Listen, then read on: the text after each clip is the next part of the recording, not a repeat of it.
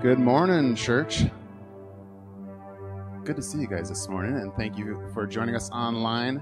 Uh, we welcome you, and uh, hey, we have a good morning lined up ahead of us. I just want to give a few kind of gathering announcements as we usually do, so we're all in the same loop. If you're joining us online for the first time, um, there's a few things. We do communion every Sunday, and, uh, and so we partake in that with some crackers and some juice later on. So if you, I encourage you to gather those at home, and you can be creative in whatever elements you might have. Um, but we'd love to have you take part in that with us a little later. Um, also, part of our worship mo- morning is giving. And uh, of course, we won't be passing plates, but there's an opportunity to give online at communitaschurch.com, or you can also mail in checks to 824 Laurel Street, Brainerd, Minnesota. And, uh, and so, encourage you with that as well. Um, and there's also opportunities galore to step in and volunteer, and uh, especially um, we have some children's church going on during Sunday mornings that we're always looking for helpers. We have some technical aspects, whether it's running slides or sound or music or cleaning, um, and the list goes on. Administrative stuff, whatever announcements, even. Um, and so, I encourage you if you're even tossing that around your brain a little bit. Um, but maybe you got some more questions. We'd love to talk to you about that, and uh, we won't just throw you to the wolves. Uh, we'd love to come alongside you and teach you and, and, and whatever to get you comfortable with that. So, um, also this morning, we got some kind of interesting um, new things happening. Uh, one, Emma here is kind of taking charge and leading us in music this morning. And so this is her first time doing that. And so we're excited to have her um, uh, um, doing that. We're all about disciple making here at Communitas and growing up lead, new um, leaders to lead us. And uh, so we're just encouraged to have her do that. We also have a first time preacher this morning here, and that's Miss, Mrs. Megan Pence, and she's going to be preaching a little later. So we're excited to have her as well bringing the word. And uh, was just talking to her a little bit beforehand, and she's a little nervous but excited. And uh, so we're excited, and we just know that she'll do a good job. Um, but with that, I'm going to pray uh, for the morning, and we'll get on with worship.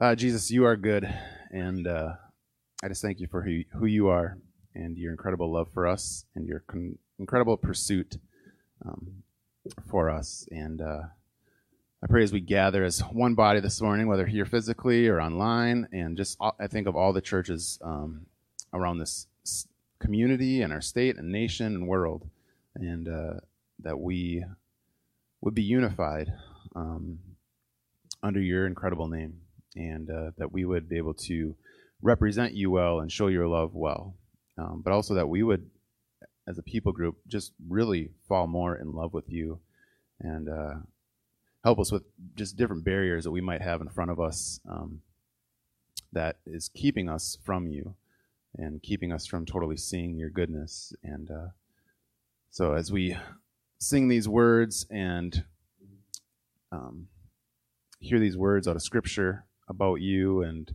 hear Megan talk about you, um, I pray that our hearts would all be transformed. Um, and that we'd be a different people group as we walk out these doors in, into our um, world. In your beautiful name, amen. Good morning, church.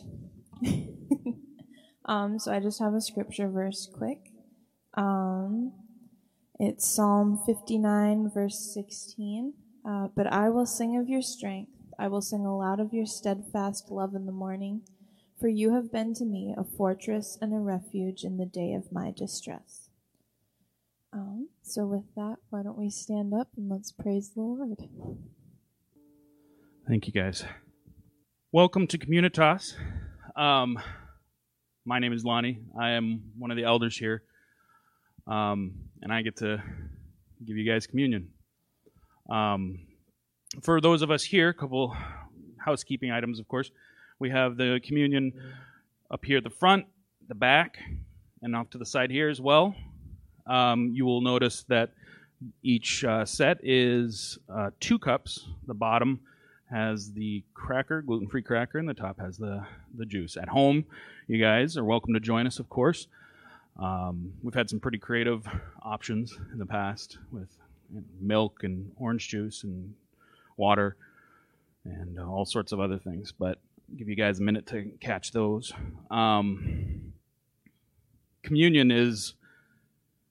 I'm, I'm even nervous. Just t- I'm not even preaching today, but I'm nervous just talking about communion because communion is a big deal.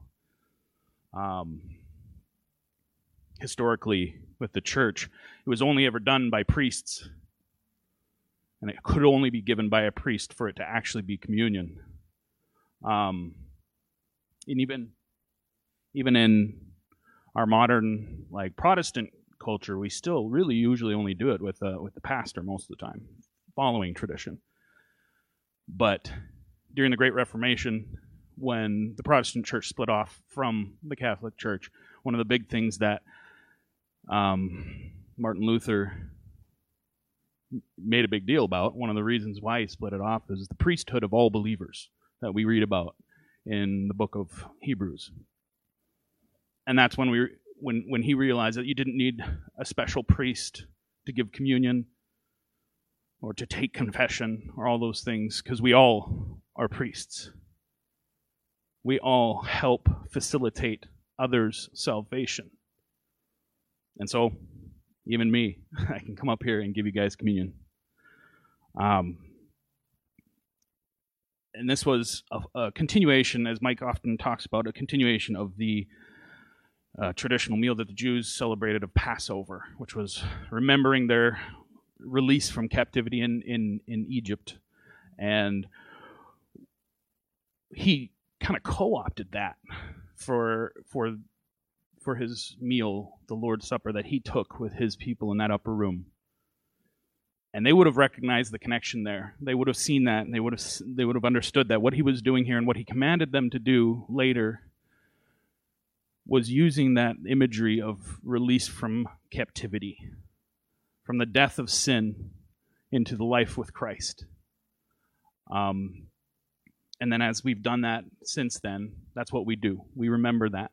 We remember several things, but um, we're not alone. This has been done for thousands of years now, a couple thousand years now, and it's done everywhere, every country, across the world.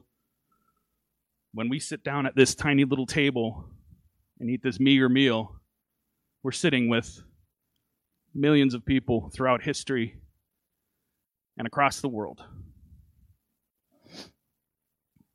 And we are remembering what Christ did for us by dying and taking away the punishment we had, freeing us,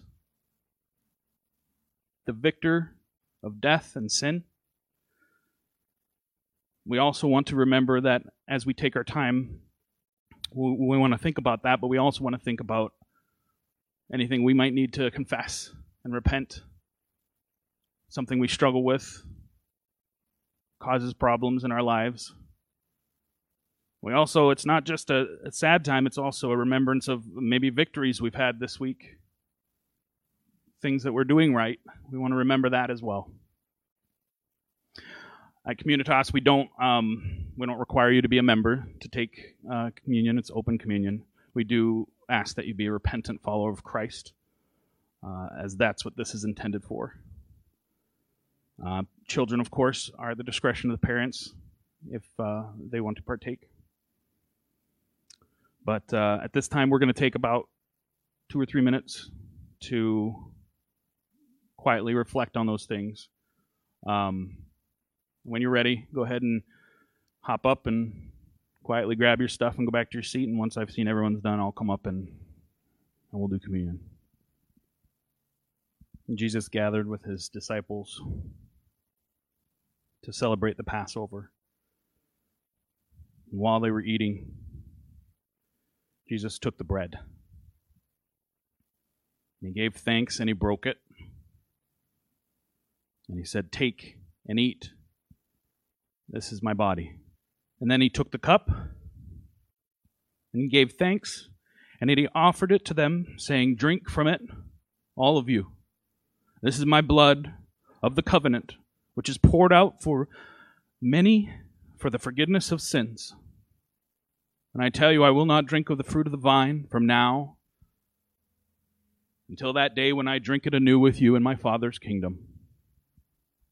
We'll have uh, Nick come up and read the scripture for today. Going to be starting with uh, chapter 11, verse 31 through 12:3. For you are to cross over the Jordan to go in to take possession of the land that the Lord your God is giving you. And when you possess it and live in it, you shall be careful to do all the statutes and the rules that I'm setting before you today. These are the statutes and rules that you shall be careful to do in the land that the Lord, the God of your fathers, has given you to possess all the days that you live on the earth. You shall surely destroy all the places where the nations whom you shall dispossess serve their gods on the high mountains and on the hills and on and under every green tree. You shall tear down their altars and dash in pieces their pillars and burn their Asherim with fire. You shall chop down the carved images and their gods and destroy their name out of that place. Chapter 13, 1 through 3. If a prophet or a dreamer of dreams arises among you and gives you a sign or a wonder, and the sign or wonder that he tells you comes to pass, and if he says, Let us go after other gods which you have not known, and let us serve them, you shall not listen to the words of that prophet or that dreamer of dreams. For the Lord your God is testing you to know whether you love the Lord your God with all your heart and with all your soul.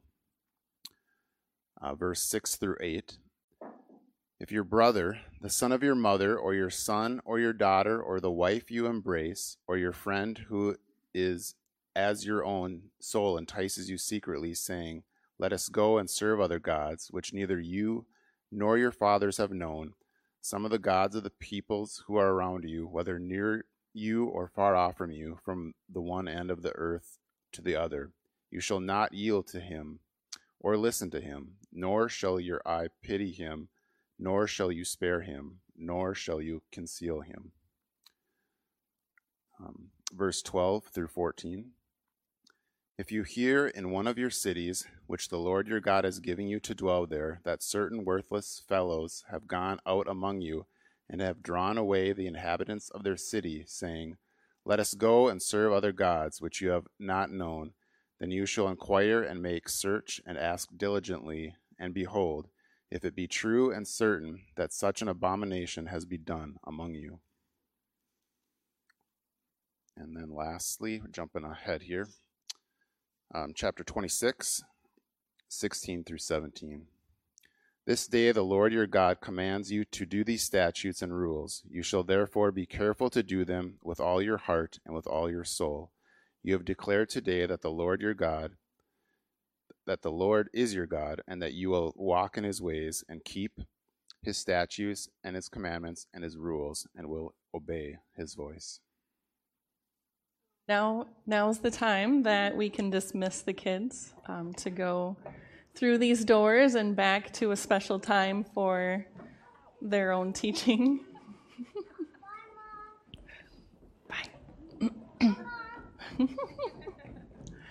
So, my name's Megan Pence, and um, a lot of you might not know me um, for a couple different reasons. There's a couple different reasons people don't get to know me too well. The first reason is that I'm a mom. I've devoted the last 15 years of my life to raising, bringing up, homeschooling, and being with um, Chris and our five kids. Uh, three of our kiddos have special needs, so we have spent a lot of the last 15 years at doctor's appointments, at uh, therapy appointments, OT, PT, and so that's really what I've devoted my last 15 years to. Uh, the second reason a lot of people don't get to know me too well is I'm an introvert. I am the queen of all introverts. I would prefer to be back in that corner, right back there hiding um, I relate far too well to Deuteronomy or to Moses when he says, Please, Lord, I've never been eloquent, for I'm slow to speech and slow to tongue. Um, that's definitely me. When uh, Moses, when when God called Moses to speak, and Moses basically said, "Nope, I'm not a speaker." Um, that's kind of where I am. But the really cool thing is when God calls you to something, He equips you to do it. And so I am just really excited through my nerves underneath there somewhere there's some excitement because this is the Word of God, and I'm excited to be able to bring that to everybody today. And so I just wanted to take a minute to thank Pastor Mike for asking me to do this. And I wanted to take a minute to thank you guys for your patience as I kind of stumble through my very first um, preaching time. We are continuing on into Deuteronomy chapter 12 through 18. And as we've seen in the last couple chapters, we're talking about the Israelites, and they've been in slavery for hundreds of years. They've been wandering in the wilderness for 40 years, and they're just getting ready to cross over into the promised land, this great big thing that they've been waiting so long for. God had just given Moses the Ten Commandments, and Moses had just taught all of the Israelites how to follow these ten rules. He also sat them down and said, The most important rule is to love the Lord your God with all your heart, with all your soul, and with all your mind. And so now he's sitting down and he's going into something that, that a lot of people call um, the Code of Deuteronomy. What it really is is a time where Moses, remember this person who doesn't like to speak, now has become a great leader and he is entering a time of pastoral teaching, of pastoral leading, saying, as you go in and you take this promised land, this is how you are to live. And so, what, what does he say to them? What am I doing wrong? Is it my hair? Okay. What does he say to them as they're getting ready to enter the promised land? He says, You are about to cross the Jordan to enter and take possession of the land the Lord your God is giving. When you have taken it over and are living there, be sure that you obey all the decrees and the laws I am setting before you today. These are the decrees, the laws you must be careful to follow in the land the Lord, the God of your fathers, has given you to possess, as long as you live in the land. So, what I hear there is decrees and laws, rules, regulations. And I'm just going to be really honest. When Pastor Mike first said that he was going to be taking a very extended amount of time to preach through the Torah, I got a little nervous um, Genesis and Exodus, sure, there's lots of great stories, excitement, the creation of the world is there. But Leviticus, Numbers, Deuteronomy, I was thinking, how's he going to do this? This is going to get long and tedious. Aren't those books kind of just long lists of genealogies and rules and laws and decrees? And how are we going to get through this? And um, I've been really pleasantly surprised at what Pastor Mike has brought to us um, he's talking to us about how these are a people who have been in slavery for hundreds of years. He's not giving them rules and laws to control and restrict them. He's teaching them how to live their life as they cro- cross into the promised land.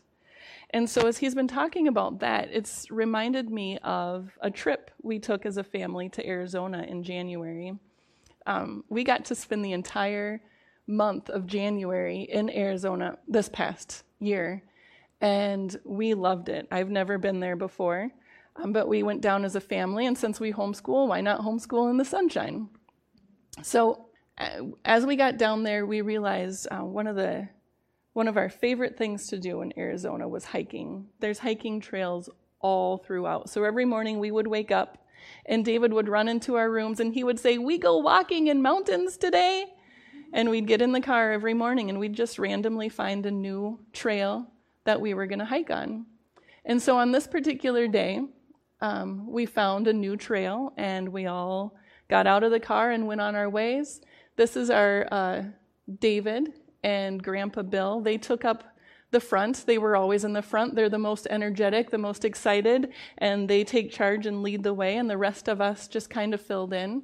Um, Caleb and I would usually walk together so I could listen to all of his stories and hopefully help him not slip on the rocks. And Chris and his dad would take up the back and talk about sports and work and all the world's problems. But it didn't take us long to realize that this particular um, hike was going to be quite a bit different. As we started out as usual, everything was great. And as we kept going, the trail, this picture was taken at the beginning of the trail, and the trail just continued to get narrow and narrower and narrower and rockier and rockier. And you see um, the cliff on the right hand side, um, that got deeper and deeper. There was a lake below with lots of giant rocks below. And there was one point when I yelled out to Grandpa Bill, Grandpa Bill, hold David's hand. And um, a lot of people here know David. As you just saw him leave, he experiences life to the fullest. Strangers are meant to be talked to, mud puddles are meant to be jumped in, um, and paths are meant to be run on, cliffs are possibly meant to climb and jump off of. So Grandpa Bill reached down and held his hand, and the rest of that hour long hike was the most exhausting hour of our lives. Um, Grandpa Bill was holding onto his hand, trying to keep him from jumping off the edge of the cliff, and David wanted nothing of that. He was sure that Grandpa was trying to destroy his day, control him, and ruin all of his fun. And Grandpa Bill continued to hold high, tighter and tighter, and David continued to pull and scream and cry. Yep, you guys remember the whole way. We finally got home, and I fell into the chair, and I thought, that was exhausting. Why did David do that? If only he realized that Grandpa wanted to keep him safe. Grandpa wanted to keep him on the trail, that all of the blessing, all of the excitement was on the trail and if he had his way and left that trail, all that waited for him was prickly cactuses, biting snakes, and a cliff that could cause a lot of hardship and pain. And it was during that moment of frustration that God very specifically tapped on my shoulder and said, Um, that's the life I want for you, moving into different lands. And so it was very common for a nation to come into a different land and um, encounter these different places of worship. What often happened was they just left the places of worship be. They would bring in whatever gods they were worshiping and they would just accumulate the gods that were in the land. Hey, we'll just worship all of these gods together.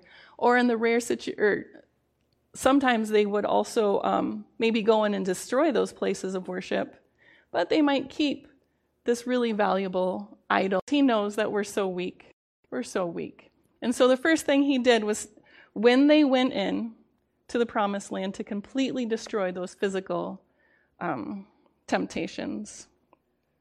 Actually, the Old Testament t- doesn't even make mention of the Israelites doing this. When they went into the promised land, it doesn't say that they destroyed those places of worship. And if they did destroy those places of worship, um, they might have built them back up because we see throughout the Old Testament struggle after struggle as they followed or turned towards um, gods from the lands and not the true God. So in chapter 13, if you thought this was hard, chapter 13 goes even deeper. He takes us a step deeper into um, examining and getting rid of our temptation. Back here, I don't know what's happening. Stand like this. um, chapter 13 goes on to say If a prophet or one who foretells by dreams appears among you and announces to you a miraculous sign or wonder, and if the sign or wonder of which he has spoken takes place, and he says, Let us follow other gods and let us worship them, you must not listen to the words of that prophet or dreamer. So, again, in those days, it was very common to have prophets and dreamers and people doing miracles and people having dreams. Think of um, the, just the story of Joseph getting his revelations from God in dreams. It was very common for people to get those words from God and to get those words um, from places that aren't from God. And so, God is, or Moses was speaking to the Israelites about the spiritual leaders of those days. Some of the spiritual leaders look good on the outside, but we need to um, constantly be thinking about who those spiritual leaders are pointing us to. And, and Moses said, the way we find that out as, as they entered into the promised land is does this prophet or dreamer not do they do miracles? Because some of them might do miracles, but are they leading you to or away from God. And if those spiritual leaders are leading them away from God, then they need to resist them at all areas. Um, Matthew 7 says, Watch out for false prophets. They come to you in sheep's clothing, but inwardly they are ferocious wolves. First Peter says, Your enemy, the devil, prowls like a roaring lion looking for someone to devour. Temptation doesn't just sit idly by in the corner. Temptation is constantly looking for us, looking good in sheep's clothing. We can't just say, Oh, you know, this pastor preached a great sermon and made me feel good. But did they lead you towards Christ or away from Christ? Do the, did the prophets in the Old Testament lead the Israelites towards Christ or away from Christ? And if they lead you away from Christ, you need to always, like the Bereans, be questioning what we're being taught. And if they're leading you towards Christ, follow them with all of you. But if they're leading you away from Christ, you need to resist that. And there's a second there's a second group of people that we need to constantly be on the lookout for temptation, and that's our friends and family. This is getting even harder than donuts and pizza. Now we're now we're constantly looking at what our friends and family are telling us. Uh, 13:6 says, "If your very brother or your son or daughter or the wife you love, or your closest friend secretly entices you, saying, Let us go and worship other gods, do not yield to him or listen to him. This gets a little bit harder. And Jesus even goes even further in Luke. He says, If anyone comes to me and does not hate his father and mother, his wife and his children, his brothers and sisters, yes, even his own life, he cannot be my disciple. This is really harsh terminology. And Jesus wasn't saying you should hate the people who are closest to you.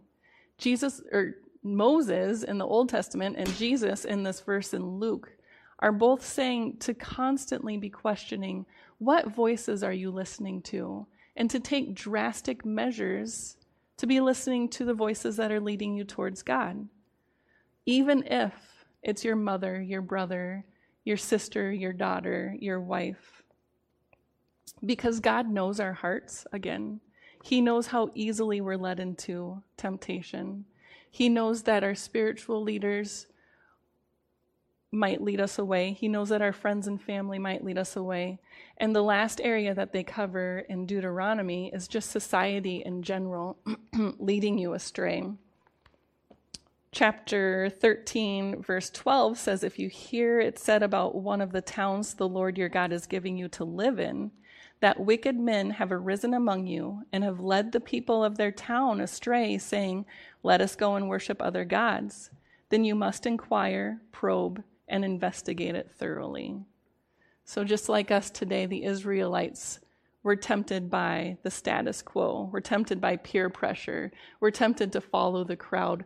This entire town is telling them to worship other gods.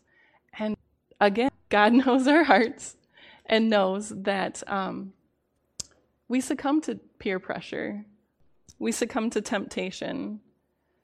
Um, peer pressure slowly changes what we think is right and we need to be constantly watchful and ready to take extreme measures to extinguish that temptation. So that's a lot. That's a lot. As they're entering the promised land, Moses starts with temptation, destroying the things that might tempt you, and being critical and alert and consciously thinking about who's speaking into your lives and who's leading you. Why? Why is this such a big deal for Moses as they're entering the promised land? Why is this such a big deal for God? Um, my why is actually going to come at the end of this particular section of Moses' teaching.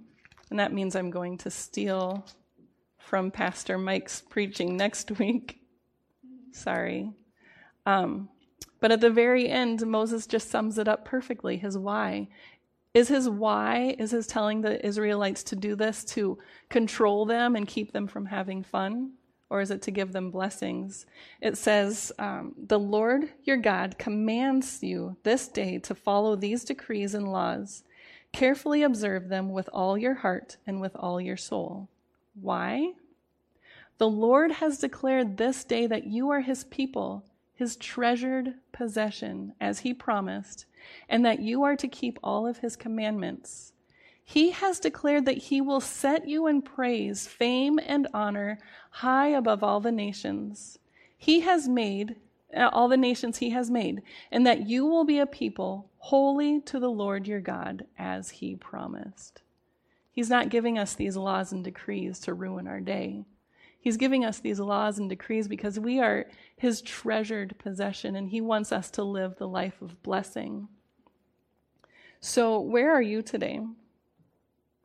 As you leave and think about how to apply um, these words from Deuteronomy and we think about where are each of us today. Maybe you're someone who's never reached out for God's hand. Maybe you're someone who's so far off the path you think, I couldn't even find the path if I wanted to, and God wouldn't let me on the path if I tried. Well, don't worry, God has his hand out for you. All you need to do is grab a hold of that hand and commit yourself to walking on the path of life with him. Maybe you're a person who started out on the path, walking happily, but like David, you're fighting against God, fighting to give him control of your life because you're sure that um, God wants to control you and ruin all your fun. Well, today is the day for you to take God's hand and to commit to walking with Him because the trail, the view from the trail, is awfully nice, and that's where you're going to have His blessings and His protection. And maybe you're walking with God, holding His hand and enjoying the path, but you just have that one crumb of donut, that one crumb of temptation left in your pocket that you're not willing to destroy. Today's your day to take that temptation and destroy it and more fully commit your life to following and walking with God.